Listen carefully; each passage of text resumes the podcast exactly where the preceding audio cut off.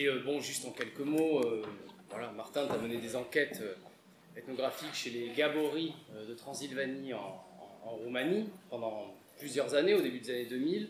Des enquêtes que tu as poursuivies auprès donc, des migrants roms dans des campements, des bidonvilles en, banlieue parisienne, si je ne me trompe pas. Et donc des enquêtes qui sont poursuivies de cette manière, en gardant un lien avec la Transylvanie, et avec aussi, il me semble, quand même un, tu participé aussi au champ du travail social et euh, voilà, personnes de travailleurs sociaux qui travaillaient auprès des Roms.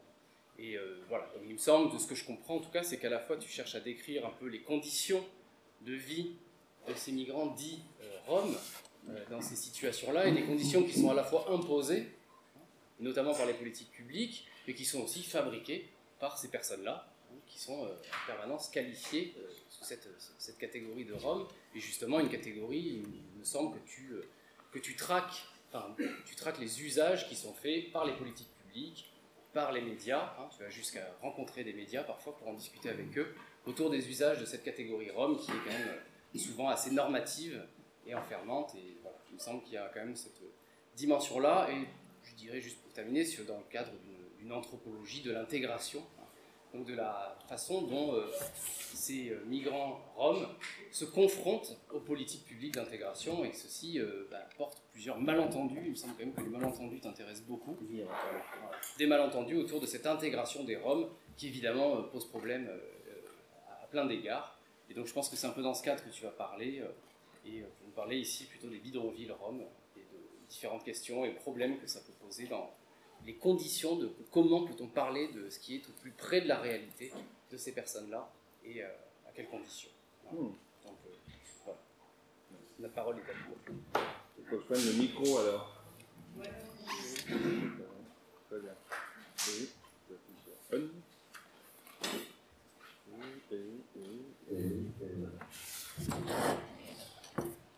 alors, bonjour, euh, merci à l'équipe de m'avoir invité dans cette belle journée.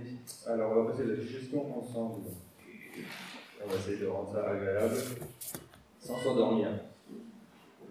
On va bien manger, donc ça va être facile. Euh, donc, qu'est-ce que je vous propose aujourd'hui ben, En fait, de, rejoindre, si vous voulez bien, mes surlupinations personnelles, euh, mes cogitations sur, sur une question qui me paraît complexe, mais c'est très classique de savoir comment euh, oui, rendre compte euh, de manière euh, à la fois raisonnée et argumentée, mais aussi, mais aussi au plus près de, de, de rien, de gens qu'on considère, à tort raison, comme vivant dans les marges ou comme étant marginaux. Et pour bien commencer cette digestion, avant que je vous parle de mes organisations personnelles issues de mes terrains, de mon expérience, euh, je vais euh, faire très rapidement un rappel euh, de cours classique nécessaire, puisque c'était cité dans le, petit résumé que j'avais mis, où je citais Claude Cagnon et Jean-Paul Passon, qui, qui parlaient de cette distinction entre le populisme et le misérabilisme. Bon, je vais faire très rapidement la chose, c'est nécessaire, dans un petit cadre, pour, pour aller à la suite, mais après on sera un peu plus concret. Ça va pas durer longtemps, vous inquiétez pas. Mais en 1989, donc il y a quand même assez longtemps maintenant, il y a 30 ans, euh, ces deux collègues, sociologues, euh, qui s'intéressaient euh, dans un ouvrage à comment rendre compte correctement de leur point de vue des cultures populaires, subalterne aujourd'hui, ont écrit un livre de dialogue qui s'appelle Le savant et le populaire, misérabilisme et populisme en sociologie et en littérature. Et en gros, ils définissaient ces deux notions-là, vous allez comprendre, par populisme, peut-être qu'ils entendent par là, euh, définissait cette attitude des savants, perspective des savants, des scientifiques, des sociologues en particulier, euh, de considérer les cultures populaires, encore d'un aujourd'hui, comme étant autonomes. Euh, qui ont donc des cultures populaires qui ont leur logique propre, quasiment autosuffisante, reproduisant cette guerre dans en si vous voulez, euh, et euh, eux ne fait que cette approche qu'ils appellent le populisme occupe les rapports de pouvoir, de domination, qui influencent forcément les formes et le contenu de ces cultures populaires au subalterne. Donc voilà, c'est pour vous ce que appellent le populisme, on est d'accord sur les termes. et ce qu'ils appelaient le misérabilisme, je vais simple, qui est une déclinaison extrême de ce qu'ils appellent par exemple le légitimisme.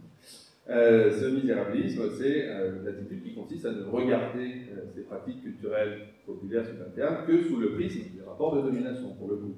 De considérer que ces cultures et pratiques populaires ne sont que le produit de la domination dont ces gens sont les victimes. Veut faire ça. Et Passeron et Grignon considéraient que voilà, faire le choix. Si on voulait encore caricaturer, on pourrait considérer que les ethnologues ont plutôt une attitude populiste, hein, s'ils s'intéressent à des entités culturelles des groupes de cultures, c'est-à-dire essayer de chercher comment est-ce que ces cultures forment des tout autonomes, homogènes qui sont produits. C'est une attitude ancienne, hein, c'est l'ethnologie classique, et que les sociologues, encore en caricaturant, auraient tendance à avoir une attitude légitimiste ou misérabiliste, à considérer les pauvres ou les classes populaires comme le produit de rapports au pouvoir et de domination aujourd'hui, mais des grandes et des grandes organisations. Pour Passeron et Grignon, donc pour comprendre réellement les cultures populaires, eh bien, il faut passer sans cesse de l'un à l'autre, osciller entre les deux perspectives. Euh, pour essayer de dépasser ce clivage, euh, parce que ça n'est pas ce qu'on va faire, mais il faut dans, il fallait sans cesse un mouvement de va-et-vient. Euh, puisque autonomie d'un côté et domination de l'autre vont toujours de pair, forcément, elles sont n'y a pas d'antériorité logique, disait-il, ou chronologique entre l'autonomie et, euh, et, la domination. Donc, il faut, à défaut de pouvoir les prendre ensemble pour comprendre la réalité, il faut alterner les perspectives. Si on veut faire ça encore plus simple, c'est-à-dire alterner les perspectives sur les phénomènes en les voyant à la fois du dehors, la perspective légitimiste, et du dedans, la perspective populiste de leur Ce C'est pas péjoratif, hein, populiste dans leur, dans leur langage à l'époque. Voilà, donc ça c'était un rapide, euh, rapide cadrage sur ces termes-là. Euh, et pourquoi revenir là-dessus Parce qu'il me semble que quand on travaille sur ou dans des marges, entre guillemets, on se retrouve forcément un peu confronté à cette problématique de osciller ou pas osciller, choisir un camp ou choisir l'autre, ou euh, sans cesse alterner entre les deux.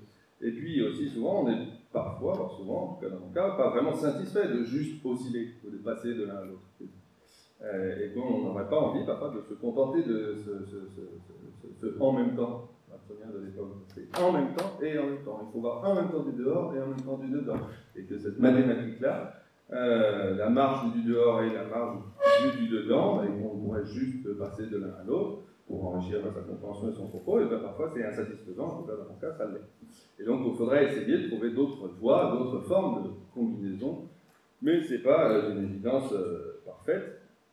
Donc, il faut euh, essayer de tenter de, bricoler d'autres manières d'appréhender euh, ces, ces questions-là. Et donc, aujourd'hui, je vous propose une réflexion ouverte, hein, issue de, de, nos propres questionnements, eux-mêmes issus de nos propres expériences de terrain. Donc, voilà, c'est quelque chose d'ouvert, j'espère qu'on invitera à discuter aujourd'hui et puis plus tard peut-être aussi. Alors, d'où viennent euh, ces turbulinations personnelles? Évidemment, de mon parcours, de mes terrains d'enquête, comme l'a rappelé euh, Steven, euh, qui, si on veut faire simple aussi, découpé en deux temps. Un premier temps, dans le cadre de ma thèse de, doctorat en ethnologie, donc entre 2000 et 2007, pour faire simple, j'ai réalisé un travail d'enquête auprès de Rome particulier, pour rappeler une communauté, une communauté, un groupe Rome particulier en Roumanie, en Transylvanie plus précisément, les Roms Gabor, euh, et où j'ai réalisé une photographie classique, on va dire, une ethnologie classique d'un groupe social, culturel.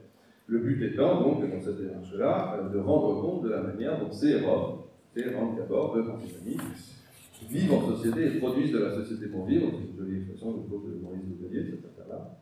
Euh, donc, l'objet de mon travail, c'était bien de rendre compte de ce mouvement-là, comment ces gens vivent en société et produisent de la société pour vivre.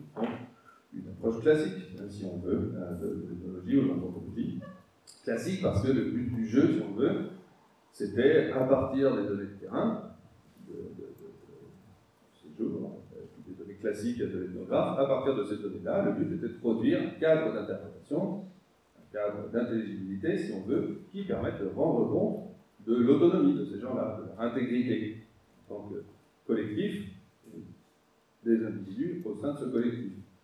Euh, donc rendre compte de l'intégrité, de l'autonomie, de l'organisation sociale, culturelle de ces Roms d'abord, de Transylvanie, dans les années 2000, donc euh, en gros. Une démarche de compréhension de l'intérieur, si on veut, là encore, pour prendre cette simplification, euh, assez, assez classique, rendre compte de leur autonomie, et en même temps, ce que je voulais faire, ce qui s'est imposé à moi, c'était rendre compte de cette autonomie-là, tout en rendant compte de leur intégration fondamentale au contexte local historique, social, culturel.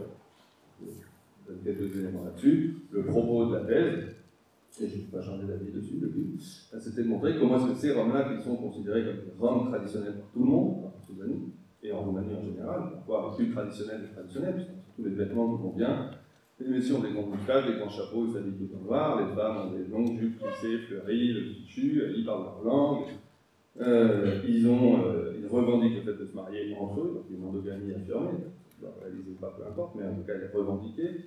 Euh, ils ont un métier traditionnel, ils travaillent euh, la tôle, zinguée ils font des gouttières notamment, de leur point de toujours, en réalité depuis les années 50, mais peu importe. Mais dans tous les cas, on a affaire à une communauté, qu'on peut identifier aisément dans le paysage complexe de la Roumanie, et notamment de la Transylvanie, où tout un tas de gens, et tout un tas de Roms, et de Tziganes différents les uns des autres, là, des gens faciles à identifier dans le paysage, revendiquant eux-mêmes une forme d'ethnicité, en tant que Rome d'abord, une communauté de Rome traditionnelle, authentique, respectable, différente de toutes les autres. Et le de la thèse était de montrer, euh, bon, enfin, appuyer sur, mon expérience de terrain et sur le solide document, je pense que cette identité originale était tout entière le produit de leur intégration locale plurigénérationnelle. Et qu'on pouvait penser leur affirmation forme de différence que en pensant en même temps l'intégration des familles et des groupes familiaux à leur environnement. Et ce, depuis que le monde est monde de la c'est-à-dire depuis toujours. Un historien ou quelqu'un d'autre qui paraît que non, ça a bien commencé à un moment, mais dans la perspective de la compréhension ethnologique, la perspective des intéressés, c'est ça a toujours été comme ça, on a toujours été ici, nous sommes ici. Euh, donc, c'était le but bien de rendre compte de cette forme d'intégration, que j'appelle l'intégration traditionnelle, ou la tradition d'intégration selon la perspective, euh, choisie. Euh, des exemples tout bêtes, sur les vêtements par exemple, hein, les vêtements authentiquement tziganes ou de ces Roms traditionnels, ces vêtements sont intégralement issus du patrimoine régional. Il n'y a pas d'ailleurs. Même des couturières hongroises, c'est encore dans les années 90-2000, des couturières hongroises en Pennsylvanie, qui fabriquaient les vêtements traditionnels, les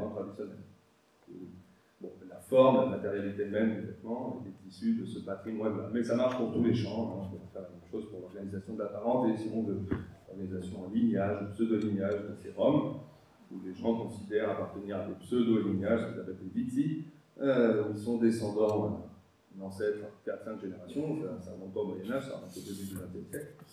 Euh, cette, forme d'organisation de la parenté, si je veux, si je veux dire vite, là aussi, ça ne vient pas d'ailleurs, ça vient de la région. Et les paysans roumains, on croit, faisaient la même chose jusqu'à jusqu'à la Seconde Guerre mondiale ou jusqu'à avant, ça dépend des régions. Bref, toutes les formes repérées comme authentiquement tziganes de ces roms-là euh, sont le produit intégral de leur intégration générationnelle à un territoire, à son histoire, aux relations qui structurent ce territoire, etc.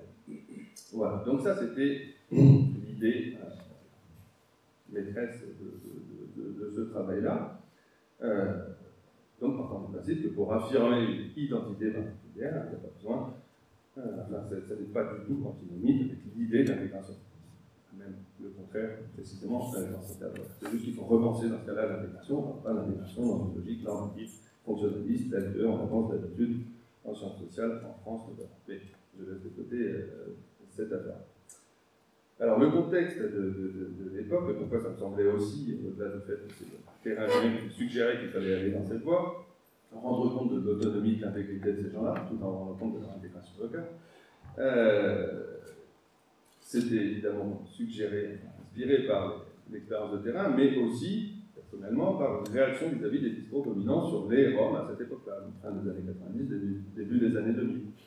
Le discours sur les Roms de Roumanie après 1989, c'est une espèce de critique sans internet de euh, misère, oppression, pauvreté, stigmatisation, rejet, etc. Critique est plus qu'un fait là, je vais le passer, mais des synonymes. Mais euh, il y avait cette idée-là que voilà, Rome, Roumanie égale affreux. Euh, pas de leur faute, hein, mais situation, euh, désastreuse. Et forcément que j'étais amené à réagir, à positionner vis-à-vis de ce, ce discours un, petit peu dominant, euh, puisque bah, ça ne correspondait pas à la réalité que j'observais concrètement. Euh, de fait, les gens chez qui je vivais, chez qui j'allais, faisaient partie des couches populaires de la Roumanie rurale et provinciale, c'est un fait. C'était pas, euh, pas les, plus riches, ni même les moyens moins riches. C'était des gens qui, en général, avaient des soucis pécuniaires, mais comme tout un tas d'autres gens dans le pays à cette époque.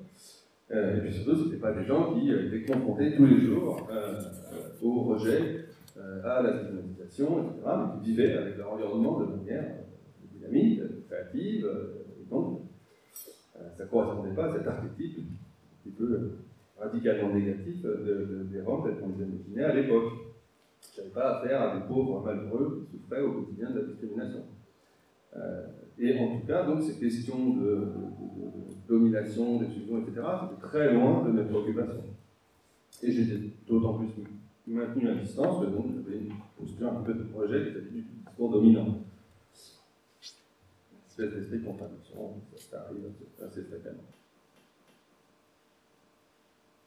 De. Euh, En Seine-Saint-Denis, en Ile-de-France, en fait, euh, c'est-à-dire les associations de terrain, les acteurs du travail social, les institutions locales, préfectorales ou autres, voilà, des gens euh, actifs sur la question des Roms euh, dans les années, deuxième partie des années 2000 et puis après les années 2010. Là, évidemment, ma perspective était tout autre. Euh, tout autre parce que rapidement, l'enjeu politique s'imposait de lui-même. Euh, et là, pour le coup, j'ai pu adopter euh, une bonne partie de, mon travail et de mes productions, une- donc une toute autre perspective que celle qui prédominait dans mon travail chez les Roms d'abord. Là, pour le coup, le jeu devenait, à partir de données de terrain, toujours, mais de montrer et de démontrer, pas tout seul, avec d'autres collègues aussi, montrer et démontrer comment est-ce que les politiques, les politiques publiques, locales, régionales, nationales et européennes aussi, fabriquaient de la marginalité, euh, fabriquaient de l'exclusion. Donc là, pour le coup, dans une perspective, actuellement légitimiste, si on veut, même misérabiliste, selon toujours les catégories de façon euh. Alors comment est-ce qu'on peut montrer ça? Ben, C'est assez simple, en fait, c'est si, ça tout se tient assez bien. Comment est-ce qu'on peut montrer que les politiques publiques, à tous les niveaux, fabriquaient ces formes d'exclusion et de marginalité par des travails d'exclusion, d'évaluation incessante, par la mise en place de certains régimes transitoires, ça peut sembler loin pour les gens qui n'ont pas tout ça, mais le fait que les citoyens roumains et bulgares n'aient pas accès au marché du travail légal, en 2015, euh, donc le non-accès aux droits sociaux, les difficultés de scolarisation, euh, le fait qu'aux étages internationaux, européens, même les politiques européennes, les grandes ONG reproduisaient le discours simpliste, stéréotypé sur les Roms, euh, victimes de l'exclusion et marginaux euh, transhistoriques depuis des siècles et des siècles. On mobilisait parfois ce qu'ils considéraient pour, de bonnes raisons, évidemment, mais reproduisait cette image simpliste qui, évidemment, en retour, faisait peur à tous les sortes de décideurs ou gouvernants, tous les étages euh, de, de l'administration et les étages politiques. Quand on répète qu'en Roumanie, il y a 2 millions de personnes qui vivent dans la pauvreté et la marginalité depuis des siècles, depuis le Moyen-Âge, et que maintenant que les frontières commencent à s'ouvrir, ces gens-là, qui en plus sont traditionnellement des nomades, euh, même s'ils le sont plus depuis 5 siècles, peu bref, ces gens-là risquent d'arriver chez nous, évidemment que des politiques d'accueil sont quelque peu euh, des politiques de non-accueil, des politiques de maintien à distance. On rajoute tout ça dans le contexte de la fabrique de, de- de la logique de l'immigration choisie, euh, des bons pauvres et des mauvais pauvres, le contexte des années 90-2000, voilà, la figure des migrants roms était par excellence la figure des migrants, des mauvais migrants qu'il fallait ne pas accueillir, envoyer chez eux, ou en tout cas maintenir à distance. Cette co-construction de la figure de ces Roms-là, parce que personne ne parlait de Roms en 1990, hein, c'est quelque chose qui est- qui s'est imposé dans le débat public, dans le vocabulaire et dans la représentation assez rapidement, en, euh, quelques, années. Euh, voilà, donc cette fabrique de la question des Roms, la manière dont les gens désignés comme tels étaient traités, euh, pouvait être lue à plein de niveaux différents, à des échelles micro-locales, je vous dis, jusqu'à l'échelle des institutions européennes. Euh, un tas d'acteurs impliqués, euh, mais de manière concrète aussi. Euh, donc, mon travail, dans un premier temps, à partir de ce premier lien-là, c'était de rendre compte un peu de tout ça. Euh, donc, dans une pour court, naturellement, légitimiste, c'est-à-dire la critique du dehors, sur les fameux Roms, entre guillemets, et intégralement du dehors. Je vais expliquer un peu mieux. Donc, je répète, euh, donc, le répertoire suffit, évacuation, régime transitoire, euh, accès au droit, mise en œuvre parfois de projets d'intégration, le projet d'intégration fondé sur une logique rééducative, connu, on en connaît un peu partout, euh, donc des projets d'intégration eux-mêmes fondés sur une perception négative des fameux Roms, des Tziganes, bref. Tout ça, c'est quelque chose qu'on trouvait peu de jours. Je fais des cas documentés et montrer donc comment les politiques publiques fabriquent la question des Roms et entretiennent cette question Rome, maintiennent des enfants bidonvilles en marche pendant des années et des années et des années, puisque le premier, bidonville de Tzigane romain, c'est à Nanterre en 1989. Donc c'est quand même il y a un certain temps et que encore des gens se trouvent dans la même situation pour les mêmes raisons, pour les mêmes logiques peut encore élargir tout ça et impliquer cette question des Roms dans la logique de, euh, la gouvernance néolibérale en Europe, etc., la, fabrique de, la, gestion multiculturelle des problèmes sociaux, etc. etc. Mais tout ça reste une perspective très extérieure, c'est peu technologique, si vous voulez, technologie parfois des travailleurs sociaux ou, des décideurs politiques ou des, ou des acteurs de l'administration, mais pas du tout une technologie des intéressés. Euh, puisque le but du jeu dans ces travaux-là, ce n'était pas du tout de rendre compte de l'autonomie créatrice des Roms en question. Hein, Et d'ailleurs, même, je ne parlais pas d'eux. Euh, mais uniquement de la manière dont ils étaient vus et catégorisés. Et je parlais donc de l'absurdité, mais aussi de l'efficacité des politiques mises en œuvre de manière persistante depuis 10, 15, 20, 25 ans aujourd'hui. Donc, concernant ces travaux-là, pour la perspective, enfin, en lien avec la perspective adoptée, euh, à ce moment-là, souvent écrit, répété concernant ces travaux, donc qui ne portaient pas sur des Roms, et encore moins sur des Roms, euh, mais bien plutôt sur nous.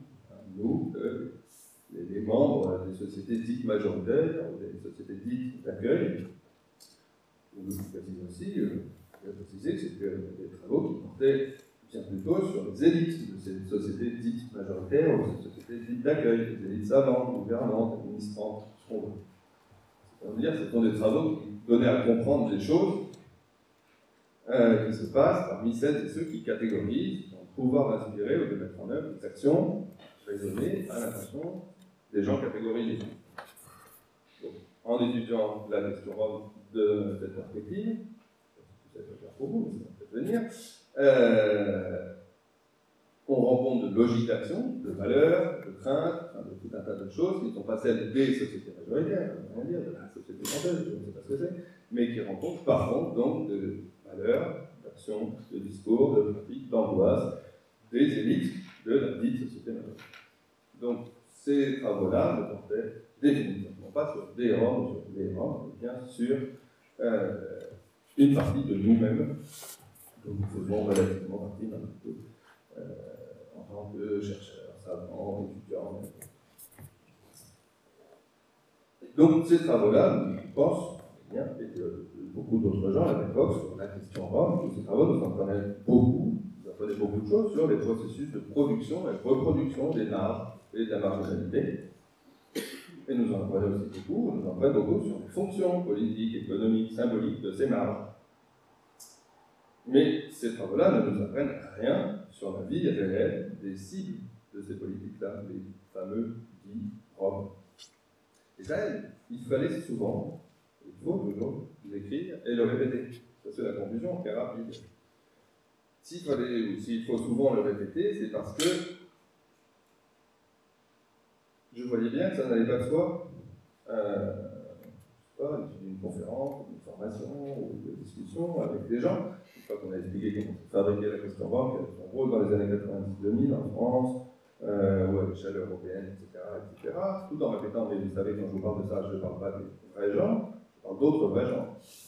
Ça va faire des gens, pas des vrais gens qui sont les habitants des bidonvilles. Euh, peu importe, à la fin, quand même, les gens avaient plutôt une ligne un peu dépitée, une réaction un peu apitoyée, en disant, mais quand même, ça ne doit pas être facile pour ces pauvres gens. Les pauvres gens étant les rois. Vous voyez?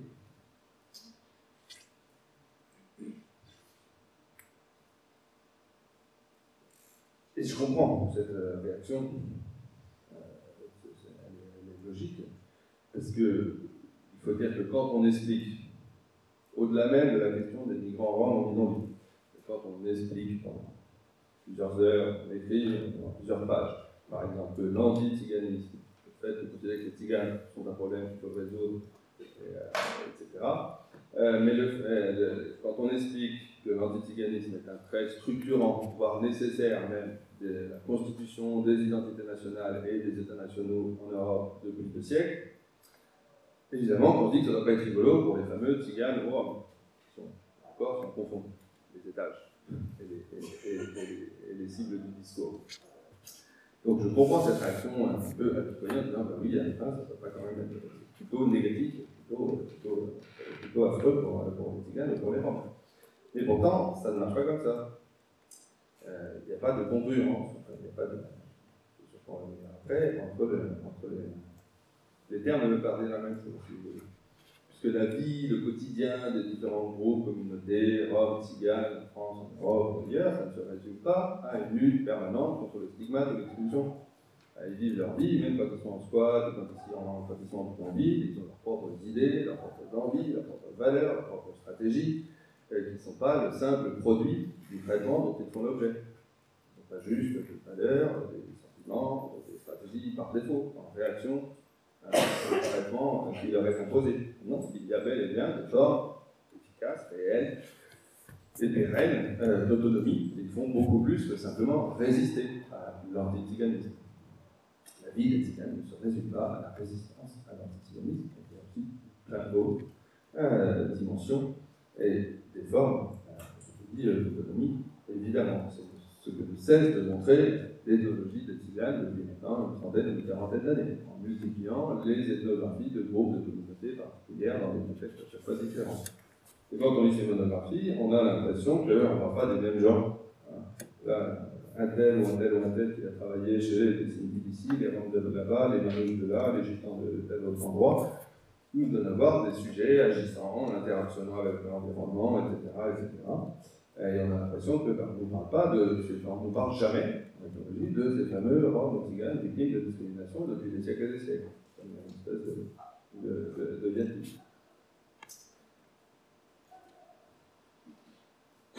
Et en même temps, c'est en retournant à ces travaux-là, à cette technologie des qui donne à voir cette autonomie, cette ces dynamiques sociales, culturelles, comment les gens vivent en société et produisent de la société pour vivre, euh, qu'on peut un petit peu essayer de contrebalancer donc l'image négative produite par la perspective surplombante, lointaine de la question des membres ou de problèmes cigales en Europe depuis Donc on se retrouve une fois encore à sans cesse osciller entre l'un et l'autre pour contrebalancer l'un ou l'autre à chaque fois. À osciller donc entre misérabilisme populisme, sans pouvoir à la fin relier l'une et l'autre. C'est une oscillation étanche. On parle de ça ou on parle de ça, mais à la fin, on ne parle à aucun moment, à chaque fois, de la même chose. Mais tout sans cesse considérer que ça a un rapport quelque part, il y a un lien. Alors, est-ce qu'il y a une solution, une voie possible pour essayer de casser ce mouvement tendu un peu fatigant, de, euh, un peu stérile au bout d'un moment Dehors, dehors, dehors, dehors, bon. Euh, il me semble que oui. Chouette. Si on accepte que ces deux perspectives ne peuvent pas être liées. Définitivement pas, et pour une raison assez simple finalement. Elles ne portent pas sur le même objet. Elles ne portent pas sur la même chose. J'essaie d'être clair, c'est ce que j'ai envie de vous dire. Il me semble qu'en fait, il y a évidemment non, il n'y a en réalité pas un point de vue du dehors, les rames catégorisées, notre exemple, mais on pourra prendre tout un tas Il n'y a pas d'un côté un point de vue du dehors et de l'autre un point de vue du dedans, sur une seule et même réalité, qui serait la marge, qui serait les Roms, ou les ceci, ou cette situation, ou cela. Non, il n'y a pas un point de vue du dehors, un point de vue du dehors, mais deux points de vue du dedans. Ce qui se fait passer pour un point de vue du dehors, ce n'est qu'un point de vue du dedans qui prend ses désirs pour des réalités, c'est-à-dire euh, un point de vue du dedans qui ne s'assume pas, c'est euh, qui, considère que ces catégories de pensée, la manière de percevoir le monde, euh, ces choses-là sont objectivement données et existent indépendamment du discours qui les mobilise. C'est clair ça? C'est pas C'est Si je le dis autrement, accepter qu'il n'y ait pas un peu plus dehors et un peu plus dedans sur un même objet, c'est accepter aussi qu'il n'y a pas de symétrie entre la manière dont nous nous regardons et regardons les autres et la manière dont ces fameux autres nous regardent et se regardent eux-mêmes. Ce n'est pas un jeu de miroir, ce sont des doubles jeux de miroir, mais décalés. Toujours. C'est valable au niveau des relations interpersonnelles, individuelles, probablement, mais dans le cadre d'une démarche anthropologique, ce qui nous intéresse, c'est une dimension collective, quelque part, laquelle c'est pas facile à, attraper, mais c'est la dimension collective qui nous intéresse. Et ouais, il s'agit de voir à quel niveau se situent les collectifs constitués par cette divergence de point de vue, par ces hiatus de point de vue. Euh, à quel niveau le malentendu, on parlait tout à l'heure euh, et une certaine forme de malentendu sont mobilisés et entretenus, soit sciemment, soit inconsciemment, par les collectifs. Qu'est-ce que sont ces collectifs-là. C'est des groupes, des sociétés, des communautés, peu importe, en plus, ça c'est mots. Euh, mais en tout cas, il me semble, et le cas des Roms des Tziganes euh, me semble assez éloquent de ce point de vue-là, je vais développer pourquoi, euh, il me semble qu'il est nécessaire pour sortir de cette situation permanente, de cette compréhension toujours parcellaire de choses qui en fait euh, n'existent pas en tant que telles, euh, accepter qu'il n'y a pas cette fameuse symétrie, il y a toujours ce décalage nécessaire. Donc il, faut mieux accepter dans un premier temps, assumer ce malentendu et comprendre comment il fonctionne plutôt qu'essayer de tenter de le résoudre en voulant faire coïncider toutes les perspectives. C'est vertueux en voulant faire coïncider toutes les perspectives euh, dans un seul et même discours. Comment incarner la chose Les Ravgador, que je disais en Roumanie, donc, se disent d'abord dans certaines circonstances, quand ils parlent à d'autres gens, ils ne disent pas nous, les Roms, là, ils parlent d'eux, c'est-à-dire les gens avec qui ils ont des relations, euh, des relations par le mariage, par le sang, etc. Bon, mais ils ont un anonyme, on va l'utiliser simplement, et on, va simplifier. Euh, ces Ravgador sont perçus comme étant des tziganes traditionnels en Roumanie.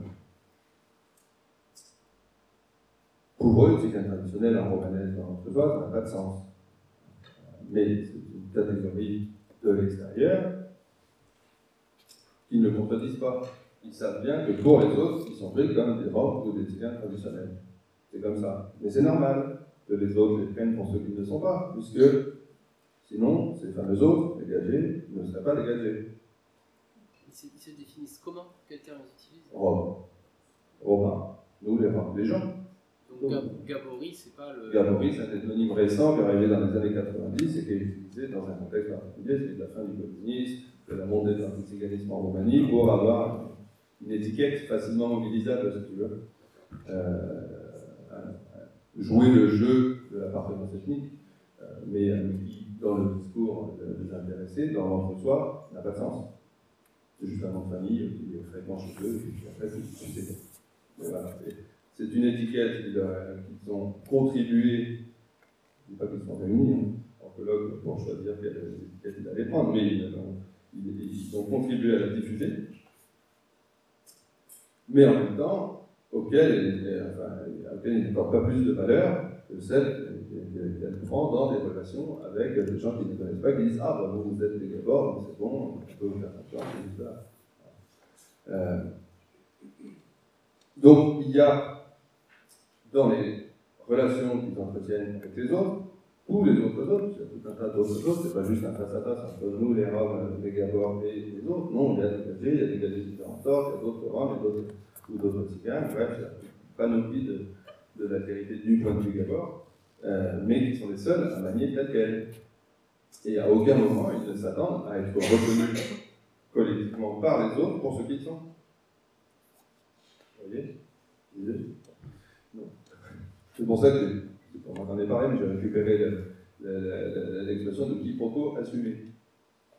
Et qui n'est pas un obstacle à la relation avec l'extérieur, mais qui est même au contraire une manière d'approfondir la relation interpersonnelle, pas entre les collectifs, au niveau collectif, entre le groupe dit Gabor et dégagé, mais entre un tel et un tel, Au contraire, c'est ce quiproquo assumé qui permet de, de, de, de, tisser des liens avec l'environnement et de les approfondir.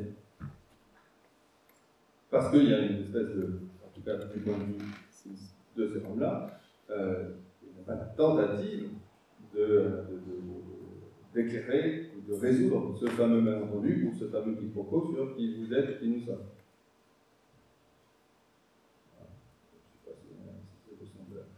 Très clair de cette manière-là. Mais qu'est-ce que ça nous apprend, ça? Donc, au final, c'est qu'entre le savant qui s'évertue à vouloir faire coïncider tous les points de vue dans un même discours pour essayer de donner une forme d'intelligibilité la plus globale, exhaustive possible d'un phénomène, d'une situation. Et ce type de pratique chez ces hommes-là, mais j'imagine que tout un tas d'autres genres, chez nous-mêmes, en fin de compte, dans le monde normal, on se satisfait tout à fait des quiproquos et des. On ne sait pas à chaque fois de clarifier tout, tout le temps, partout, euh, de, de, manière univoque, simple et définitive. Mais entre le savant et la pensée indigène,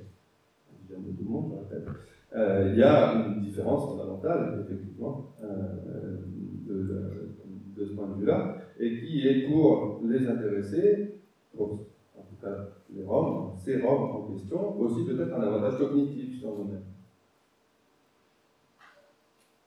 Alors pourquoi un, un, avantage cognitif C'est peut-être un gros mot.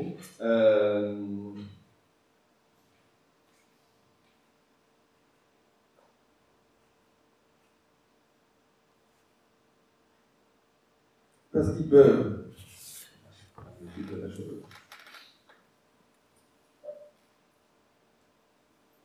Nous nous retrouvons souvent, et c'est le problème aussi d'oscillation entre le point de vue dehors, le point de vue on peut prendre un d'autres dichotomies hein, sur, la manière dont, nous pensons.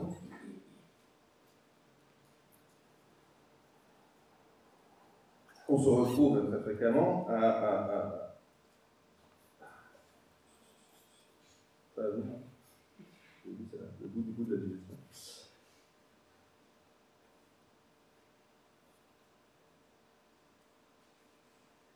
On a une pensée relativement oppositionnelle. Si vous êtes ci ou ça, nous sommes ci parce que eux sont cela.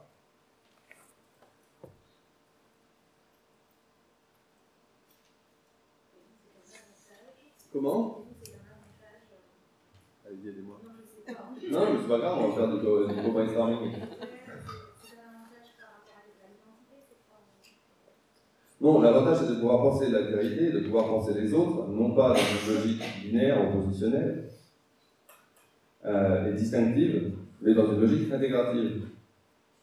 C'est-à-dire d'accepter le fait que les points de vue sont relatifs, forcément, il y a des positionnements, d'accepter le fait que mon point de vue n'a pas vocation à englober le point de vue des autres, si vous voulez, et qu'il n'a même pas la possibilité d'englober le point de vue des autres.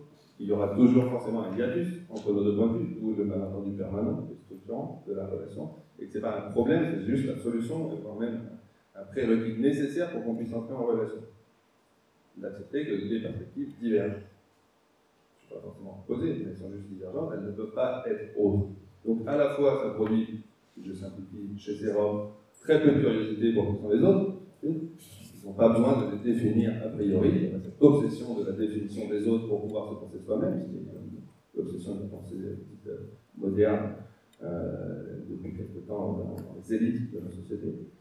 Euh, il n'y a pas de nécessité de définir a priori qui sont les autres et de maintenir artificiellement cette différence avec les autres. Il y a simplement le fait de reconnaître que la différence est donnée. L'éternité, si vous voulez, est donnée, et que le fait qu'elle soit donnée et qu'elle ne soit pas problématique, euh, ça n'empêche pas la relation, au contraire, c'est sa condition, sa possibilité, la même la possibilité de nouer des relations interpersonnelles étroites, un homme et une autre personne, sans mettre en danger une forme d'appartenance collective. Il n'y a pas de concurrence. Bref, c'est l'antinomie, si on veut, de la pensée nationale vous voulez dire que leur identité est tellement euh, euh, structurée qu'ils peuvent tout à fait cohabiter avec celle des autres en, en, prenant comme a priori que celle des autres elle est commune. C'est-à-dire que ça ne s'affronte pas. Je ne dirais pas ça comme ça. Bon. Mais c'est gentil. C'est gentil. Euh, non, que c'est pas une histoire de euh, Ce qu'on pourrait dire, c'est un peu euh, l'avantage de, de ce qu'on appelle les minorités, c'est qu'elles ont conscience de- de- de- d'elles-mêmes et aussi de, de- la majorité. Donc, du coup, euh, c'est un avantage dans l'interrelation où elles sont déjà euh, catégorisées par, par euh, les dominants. Bah, C'est-à-dire qu'il y a une inclusion de la catégorisation dominante qui n'a rien à voir avec une, euh, appropriation du stigmate, hein, par rapport à ce qu'on disait tout à l'heure. Ça n'a rien à voir avec une, imposition, oui, du stigmate ou, du caractère minoré, mais c'est juste une connaissance, une acceptation, une expérience du fait que ces autres-là ont méconnaissance de moi-même. Voilà, mais qui n'a pas mécaniquement, il peut avoir, je ne dis pas, dans ces circonstances, mais qui n'a pas en tant que tel nécessairement un impact sur la manière dont je me perçois, moi. Oui. Euh, Excusez-moi, je- je suis vraiment désolé d'interrompre. Euh, je voulais juste savoir si une personne aurait une Peugeot 207 blanche qui est garée devant notre bâtiment, s'il vous plaît. Personne Nickel. Merci beaucoup, désolé.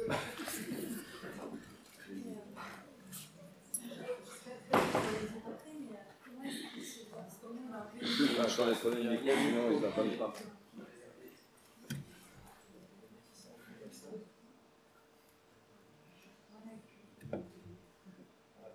Allô? C'est bon. La question que je me pose, donc moi je suis enseignante auprès d'élèves allophones, on a des élèves qui viennent de spot. Euh, comment est-ce qu'ils se voient eux et comment est-ce qu'ils nous voient nous? Ou est-ce que vous allez répondre à cette question? Je ne répondrai pas à cette question parce que je ne connais pas vos élèves. Non, non, mais euh, par rapport à vos recherches. Je ne sais pas si c'est clair, mais. Question pas simple. Non, il n'y a pas de réponse. C'est-à-dire, c'est le principe, à chaque fois. Là aussi, c'est un malentendu structurant avec lequel on doit se débrouiller, mais euh, c'est pas très grave. Mais euh, comme si la connaissance de Rome en particulier permettait d'avoir une connaissance des autres Roms ou des Tziganes en général. Non, pas du tout. Pas du tout. Par contre, ça développe une connaissance de la manière dont les élites des sociétés majoritaires les perçoivent. Ça, oui. On retrouve des traits communs sur la manière dont les personnages de Rome ou de Tzigane étaient définis en Roumanie du XIe siècle, en France au XIXe, en Allemagne au XIXe, etc. Là, on trouve des points communs. On revient au début, c'est pas parce qu'il y a des points communs à ce niveau-là, au niveau des élites, savantes, gouvernantes, administrantes, qu'il y a des points communs dans le vécu des gens réels à tel et tel et tel endroit. Parce que le traitement ou la pensée et la catégorisation ne produit pas forcément chez les dits dominés, subalternes, là, de Rome, une, une expérience de la vie commune, loin de là. Le on est dans le monde réel, et pas celui des catégories, et pas celui euh, des, euh, des- des- des mises en ordre des règlements, on est dans le monde des interrelations locales entre des individus et des groupes d'individus. Voilà. Donc, je ne peux pas répondre à votre question, c'est évident. Euh, petit à petit, vous allez réussir à me débrouiller mon cerveau, vous allez voir, ça va venir. Donc, le fin du dessert, ça sera descendu. Mais c'est pas grave, peut-être qu'entendre les questions-réponses, ça, permettra de. Le micro arrive. Je demande le, le droit de provoquer. Ah. Pas trop mal pris. Euh, Est-ce qu'on peut expliquer la société par des jeux de, de philologie? Il faudra préciser. C'est-à-dire euh, des, opposi- des oppositions de catégories qui expliquent, qui servent à expliquer la société, une société ou des, des relations sociales. La nécessité pour les sociétés occidentales d'avoir d'avoir des. Ces- jeux qui sont tout à fait intéressants et pertinents, mais est-ce qu'il n'y a pas autre chose pour expliquer les pratiques sociales? Si, il y a autre chose, mais il ne suffit pas de l'affirmer pour que ça fonctionne. Je suis bien d'accord qu'il faut que le but du jeu est de tenter de sortir, de s'émanciper de cette pensée catégorielle. Mais sauf qu'elle est tellement structurante de toute la pensée en sciences sociales, entre les modernes et les pas modernes, nous et eux, les centres et la marge, c'est gentil, euh, ces formes de catégorisation qui prennent leur désir pour des réalités, c'est ce que je disais tout à l'heure. C'est une entreprise scientifique dominante et sciences sociales, mais pas que, c'est de- d'essayer de soumettre le monde à ces catégories.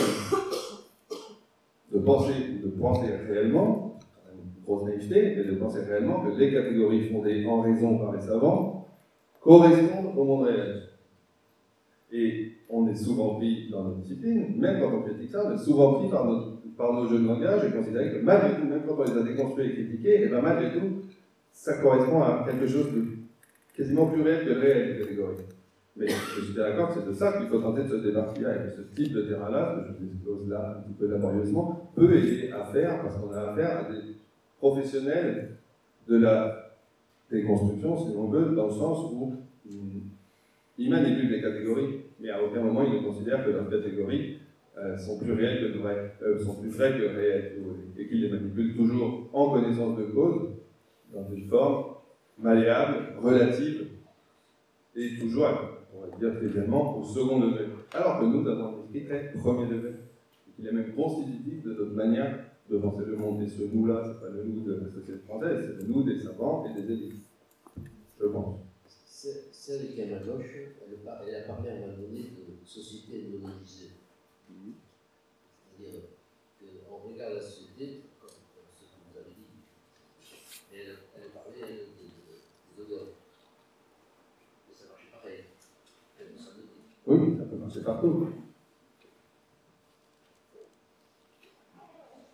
En tout cas, c'est bien, vous m'aidez un petit peu à progresser dans le bazar. Enfin, je sais pas, j'espère. On peut continuer à discuter. Hein. Euh, C'était pas de conclusion. C'était dans ce cas, si tu étais en train d'esquisser cette voie du. Si, j'ai une conclusion, merci. j'ai une conclusion. On va revenir à des choses, à des choses plus, euh, plus concrètes. Euh, c'est pas plus concret, mais des choses plus ancrées. Euh, C'est-à-dire que je vous ai parlé dans le récit de mon parcours avec les différentes entreprises selon les types de terrain et enjeux en cours. Donc une approche encore très simple, de l'ethnologie classique, de Gabor écologisé, c'est tout à fait ça, même si j'ai tenté d'en faire quelque chose d'un peu plus complexe. Euh, mais une technologie de compréhension de l'intérieur d'une communauté ou d'un groupe, c'est en Gabor là, point de vue populiste, si on veut.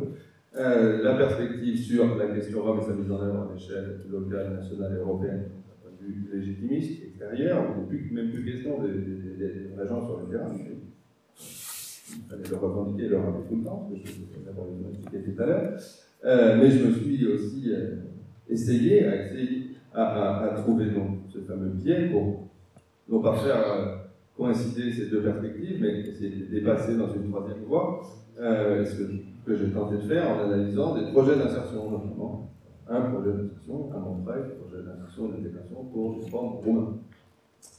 Euh, Est-ce que ça peut faire mieux de, conclusion Ça, c'est bien possible, parce que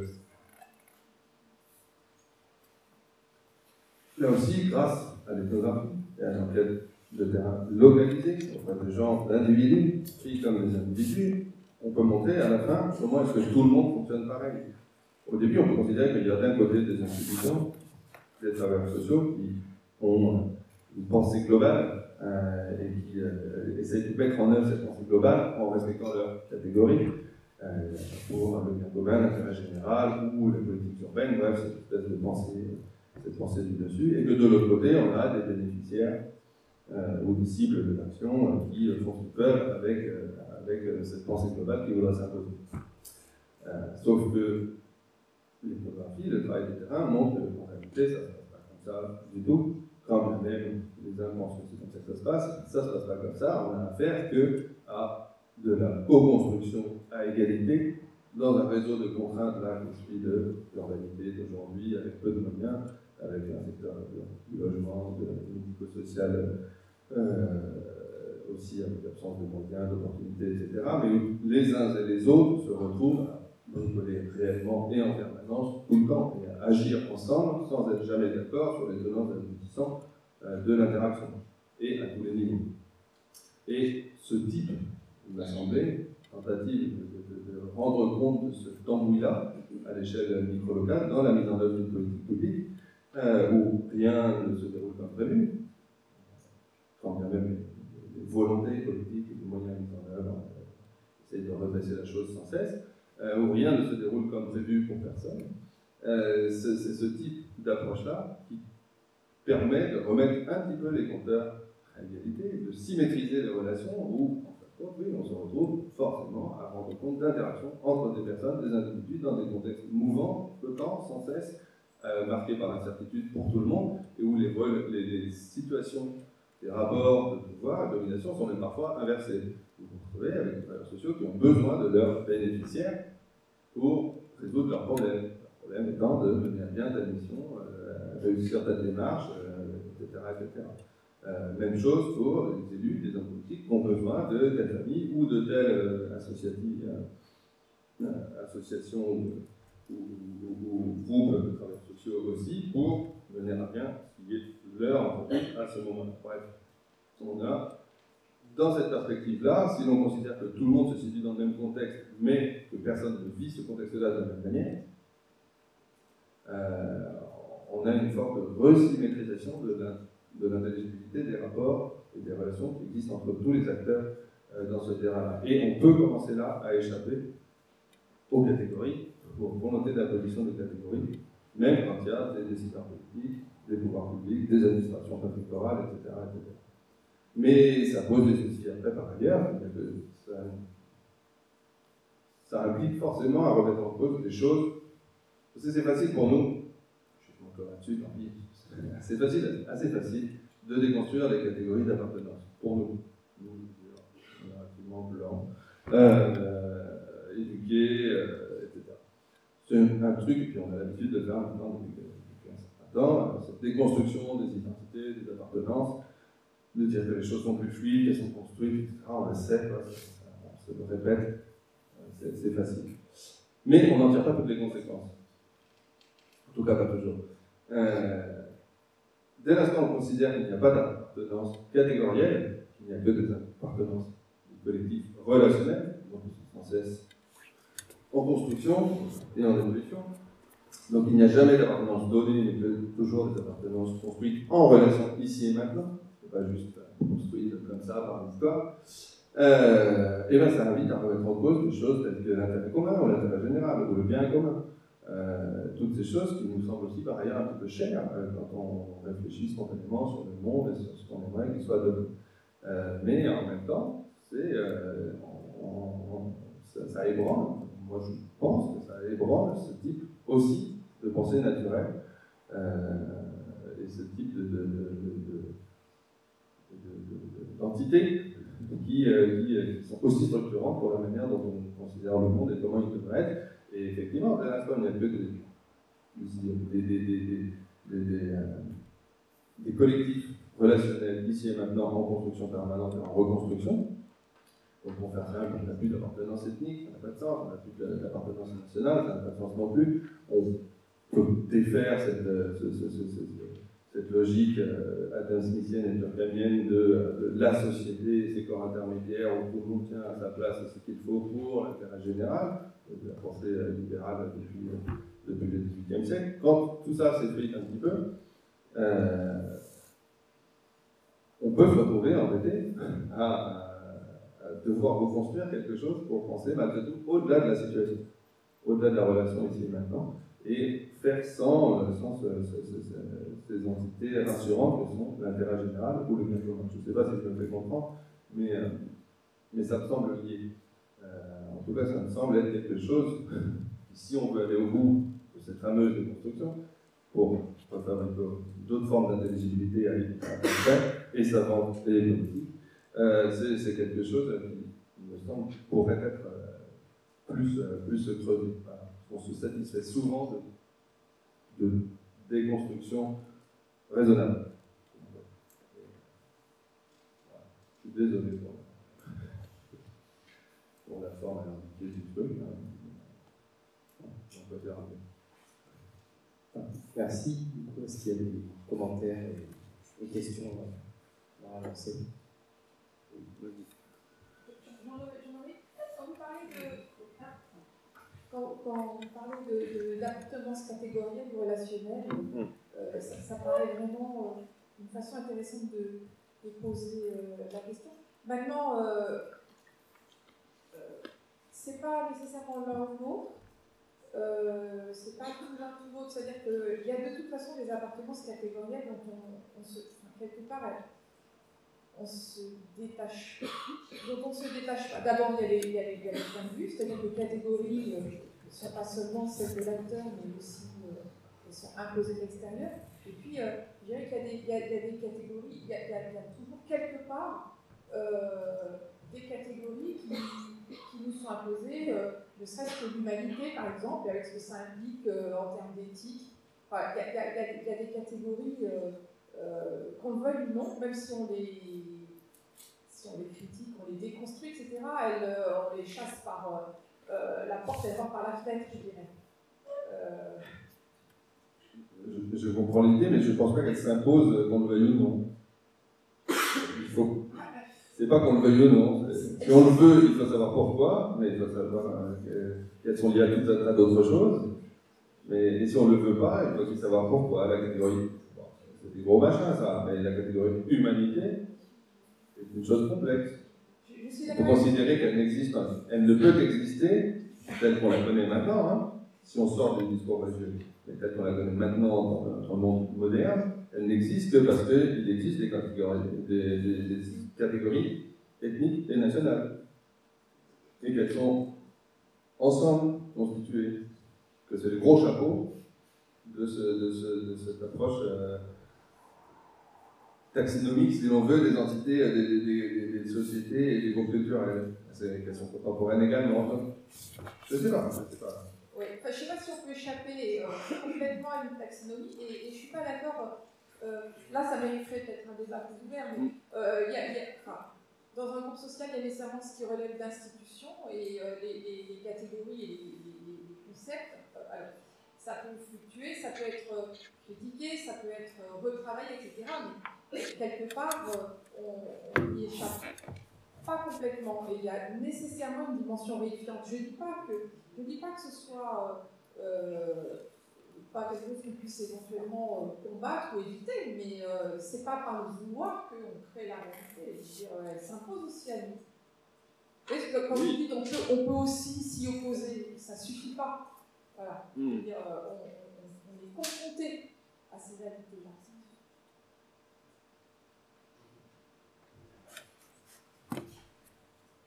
Il y avait une autre euh, main qui s'est levée tout à l'heure. Non. Maintenant, je peux arrêter. Ah, moi j'en profite pour euh, remarque question. C'est vrai que, enfin, je suis, je suis un peu étonné que tu aies fait le choix, je comprends tout à fait le sujet, le champ, mais tu as fait le choix de ne pas vous parler de l'enquête. Et, et je pense que ça, enfin, moi ça m'interpelle, c'est-à-dire euh, d'éléments où vraiment toi tu es en situation d'enquête avec telle et telle personne, et ça donne un sentiment, en tout cas moi ça me donne un sentiment un petit peu, euh, quelque chose qui tangue, où euh, on entend, enfin, moi j'entends tout à fait les problématiques et toute la normativité des catégorisations, toute cette question-là qui est tout à fait importante, mais je, mais je suis un peu étonné que ce ne soit pas indexé à, à des situations vraiment où toi, tu es en train d'être en interaction sur le terrain avec des. euh, voilà, c'est-à-dire l'enquête n'apparaît pas là dans on va en parler, donc moi ça me crée un sentiment un petit peu de, de déséquilibre. Oui, l'idée. Euh, mais c'est parce que c'est plus un exercice d'enquête sur mes propres enquêtes là, que, euh, Ouais, ouais. que je me suis mené. Quand j'ai dit que Mhm. c'était euh, des retours sur des sur l'obligation, je Oui, oui, oui. livre comme ça pour en tente d'avancer un petit peu. Euh, c'était euh, l'idée qui m'intéressait en fait. Mhm. Euh, ça c'est une autre affaire. Euh, après, sur, sur, euh, qu'est-ce que tu veux dire précisément Non, parce que justement, pour- pour- pour- pourquoi ce manque?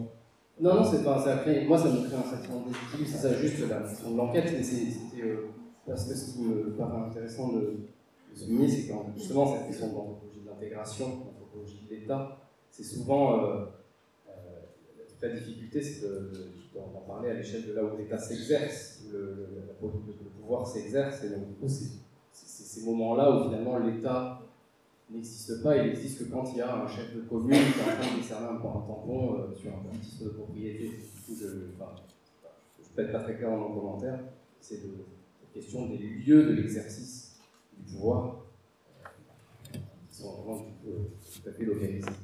Bah, Alors, peut-être, je ne sais pas si tu vas répondre à cette que tu peux faire. Euh, peut-être que la manière dont enfin ma position euh, comme enquêteur, j'ai un souci avec cette, euh, cette, terminologie, mais auprès des Roms, migrants et de- des acteurs de la question Rome, peut-être que tout ça joue évidemment fondamentalement sur le tentative d'élaboration d'un modèle pour intelligible tout ça. C'est-à-dire que j'avais une position étrange. Euh, J'étais salarié d'une association, euh, mais sur un poste absolument libre, en tant que l'anthropologue personne ressource sur le département. En gros, c'était- ça. Donc je n'étais pas travailleur social, j'avais un statut cadre, mais sans encadrement, parce que j'étais tout seul. En gros, je faisais ce que je voulais, euh, il fallait que je fasse de la formation, donc pour les travailleurs sociaux, euh, médico-social en général, ça je le faisais, mais en même temps, j'avais aussi toute l'attitude et liberté, avec un statut un peu bâtard ou ambigu, pour continuer euh, d'aller visiter les gens sur leur terrain, les gens que je connaissais, et après d'autres gens, et donc de mener, si on veut, une enquête, de passer du temps dans les bidonvilles ou sur les squats, auprès des familles, vraiment X temps. Mais sans être un travailleur social, j'avais des collègues, c'est ça, que vous identifiez comme tel, euh, en parlant la langue, qui est une langue, une langue de l'intérieur, les gens parlent en ça veut dire que forcément, euh, ce n'est qu'une langue de, de, de, de, de de l'intimité euh, familiale et euh, collective ici, quoi. C'est pas, pas une langue véhiculaire. Euh, donc tout de suite, les sujets de conversation et les manières d'en parler sont d'une nature ou registre un peu particulier. Mais ce qui faisait que je me retrouvais forcément euh, dans le cul entre deux chaises, non, mais entre huit chaises, parce que j'avais des collègues, étaient par ailleurs des amis, des amis sociaux, j'avais d'autres collègues de, de- de l'association des et puis des connaissances dans les services municipaux, euh, ou dans d'autres administrations, etc. Euh, mais avec, du fait de l'expérience précédente en Roumanie, chez des Roms, qui n'étaient pas les mêmes, de parler la langue et de, se retrouver dans cette situation-là, une proximité avec les dites familles migrantes euh, et une loyauté quelque part. Un autre, un autre questionnement, mais qui est important. c'est-à-dire que Il me semble que dans ce type de, configuration-là, euh, une- essayer de fabriquer une, compréhension la plus juste possible implique aussi de choisir son camp. Je le dis simplement et mais de choisir son camp.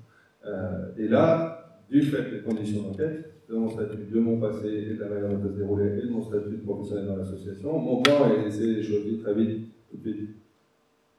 C'est-à-dire les familles en question et les collègues, amis, travailleurs sociaux de terrain les plus proches. Et de fabriquer là des connivences et des, euh, et des, et des proximités, fabriquer des livres, tout bêtement, pas forcément les fabriquer, et donc euh, oui, des formes de loyauté, de choix de camps qui se sont posés comme ça, qui ont forcément euh, des conséquences, mais qui me semblent productives, mais des conséquences sur la manière dont, par la suite, je me suis évertué à tenter de rendre compte de ça. Je ne sais pas si ça a fait bon rapport avec la question, mais, euh, mais c'est une dimension qui me semble aussi importante. Et choisir son camp, c'est aussi cesser de osciller entre le misérabilisme et populisme. Aussi. Enfin, c'est oui. On n'est plus pris là-dedans. Dans autre chose, et c'est accepter un point de vue, une perspective. Qui prend le pas sur les autres, et qui ne fait pas semblant d'englober. Et qui englobe en assumant son point de vue.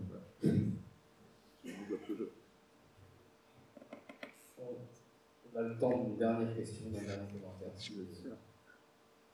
On était censé arrêter à 15h15.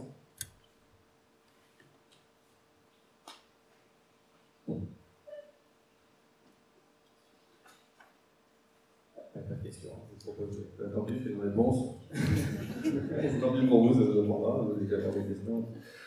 Euh, Je ne vous ai peut-être pas favorisé les questions non plus. Euh, choisir son camp, c'est aussi euh, assumer la chose. Je compte sur les expériences. hein. Euh, J'ai fait beaucoup de formations, beaucoup, beaucoup pour des, professionnels du secteur social. Les gens en général, quand ils appellent l'anthropologue, c'est pour qu'on leur explique qui sont les Roms. D'accord Comment on s'occupe des femmes, des enfants, c'est quoi les valeurs, c'est quoi la culture, etc. Évidemment que moi, ce que j'avais apporté, c'était pas ça. Je m'y euh, mais ce que je pouvais apporter, c'était un savoir sur comment est-ce que sont, est construite la catégorie Rome Tzigane depuis le 19e, ce que ça nous enseigne sur la manière dont nous regardons ces gens-là. Bref, un travail d'histoire, des catégories, d'histoire sociale, euh, et de comprendre aussi pour- pourquoi, historiquement, on ne peut pas parler des Roms en général, et qu'il n'y a que des communautés, des groupes divers et variés, etc. C'est pas ce que les gens attendaient au départ, ce travail de déconstruction. C'est aussi positif on fait comprendre la diversité. Pourquoi est-ce qu'on ne peut pas parler de Roms en général? Je vous explique pourquoi. Donc c'était pas l'attendu, mais en même temps, ils étaient à la fin quand même un petit peu contents. Avaient l'impression de mieux y comprendre. Mieux comprendre aussi pourquoi est-ce que la question Rome s'est imposée à eux ou à leur hiérarchie au cours des 15 20 dernières années dans le cadre des, euh, euh, des bouleversements de l'Europe et de l'Europe néolibérale et de nouvelles formes de gouvernance et euh, de, euh, de, de, de réformes dans le secteur social ou autre. C'est voilà, toutes ces choses-là, ça les intéresse. Et moi, ça tombe bien sans parler longtemps, parce qu'arrivé à la fin, dans tout cas, il y avait quand même, malgré tout, des questions sur, oui, bon, et, euh, euh, la place de la femme, et l'enfance chez les Roms, et, normalement, je l'avais déjà dit, on ne peut pas répondre à ces questions-là. À l'extrême limite, on pourrait répondre pour un collectif, tel Rome de tel endroit à tel moment, si on voulait absolument, parce que ces gens-là peut-être ont un petit peu pratiques qui se ressemblent. Mais, un, ça ne sert à rien, et deux, je pense aussi, fondamentalement, que ça ne les regarde pas.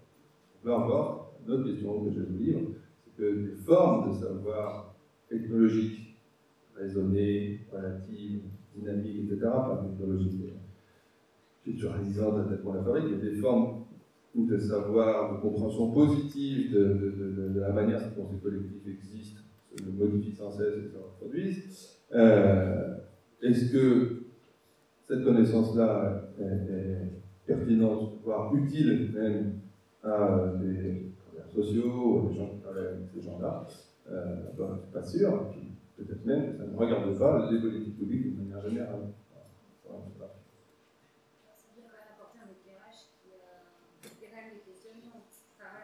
Oui, mais Vous avez la curiosité euh, personnelle, il y a quand même, euh, je sais pas, euh, qui, qui, est, euh, qui fait pourquoi, il y a quand même euh, un besoin, euh, un besoin, un éclairage. Oui, non, je, je tout à fait euh, ce que vous dites, sauf que je, mettons, là encore, euh, toujours en prenant des précautions, en faisant des circonvolutions langagières, etc., mais en disant, bon, chez les Roms, machin, c'est comme ceci qu'on fait, d'habitude, le mariage, c'est pas comme ça, vous voyez? Sauf que, sauf qu'on aura beau avoir pris toutes les précautions langagières et circonvolutions qui vont bien pour dire que ça ne concerne que ces quelques familles que je connais personnellement dans tel endroit, de tel canton, de telle région, de tel pays, l'interlocuteur, à la fin, va quand même retenir que ben, chez les Roms, c'est comme si, vous voyez. Donc, on ne maîtrise pas et on ne peut pas maîtriser ce truc-là. Donc, est-ce que dans ce cas-là, la meilleure chose à faire, c'est juste de ne pas répondre ça, mais de répondre à côté sur autre chose, d'interroger plutôt celui qui pose la question sur sa propre manière d'envisager le bon âge du mariage, la bonne manière d'éduquer les enfants, vous voyez Donc, essayer de retourner l'interrogation pour, pour, parler de nous et ne pas fournir ce discours attendu sur l'autre. Mais pourquoi l'auditeur n'a pas le droit de, de dire des bêtises à propos de l'autre C'est vrai, il y a le droit de dire, mais le problème, c'est pas, c'est quand on est Mais c'est pas, pour. pas la faute de, de- de- de- de l'orateur si, si l'auditeur ne comprend pas. Il n'est pas nécessairement pas pour se dispenser de la donne. Il y a beaucoup de collègues qui, qui- sont d'accord avec ça, et d'une manière générale, je dirais ça aussi. Mais euh, C'est l'histoire de notre sur la tête de Ménoc qui trouvait des choses invraisemblables dans les livres, mais c'était faux. Ça, ça c'est équipant, les livres. Mais c'était quand même plus amusant que les livres aussi. Même c'était faux. ouais. On ne contrôle pas.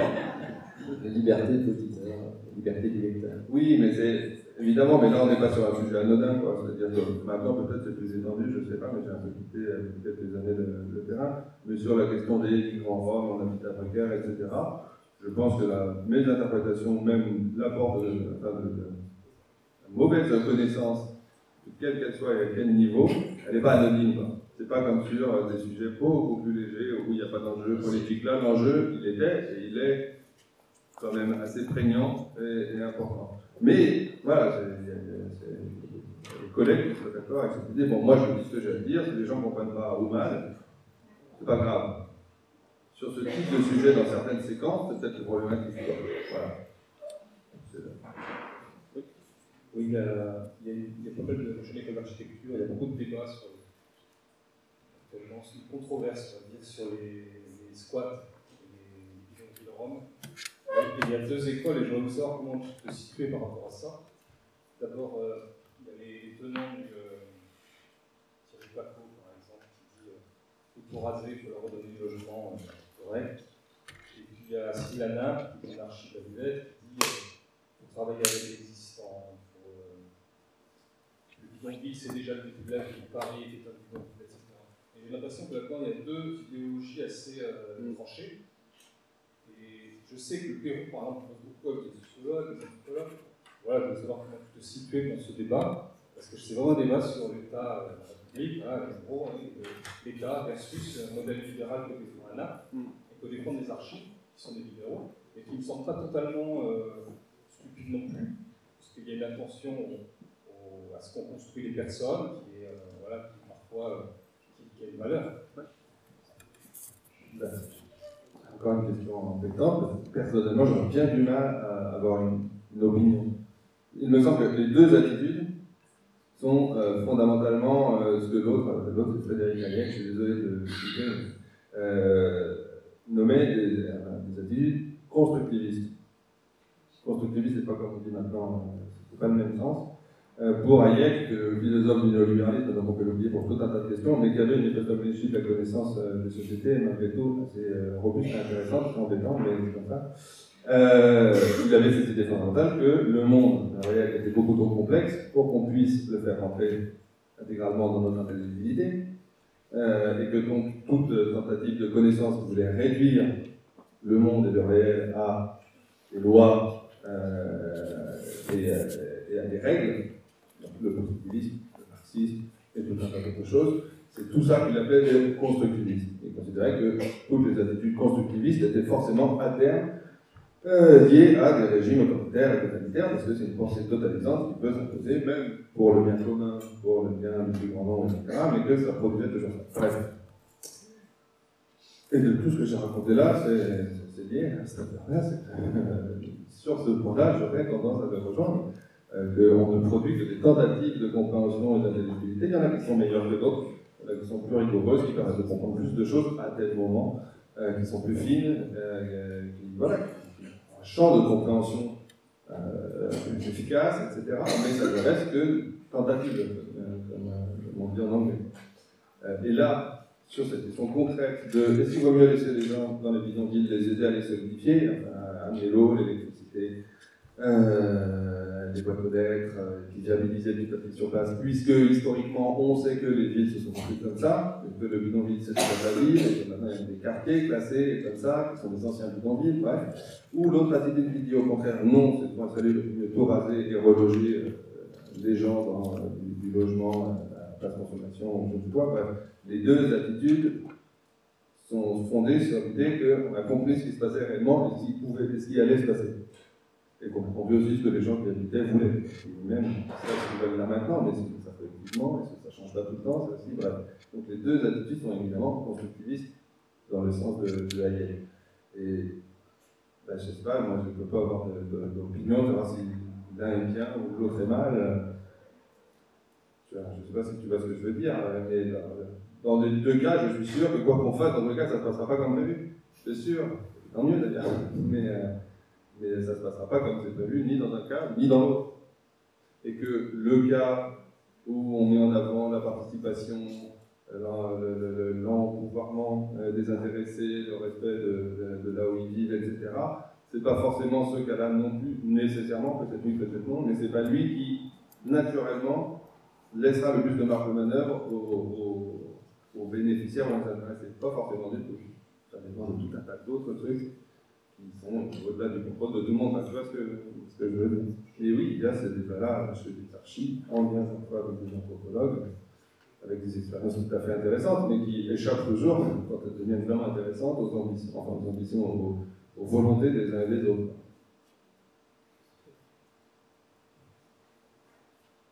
Bon, on fait continue en régie. C'est fini. Je pense qu'il faut. Mais merci beaucoup en tout cas, Martin, pour. Merci d'avoir suivi cette digestion avec moi en tout cas.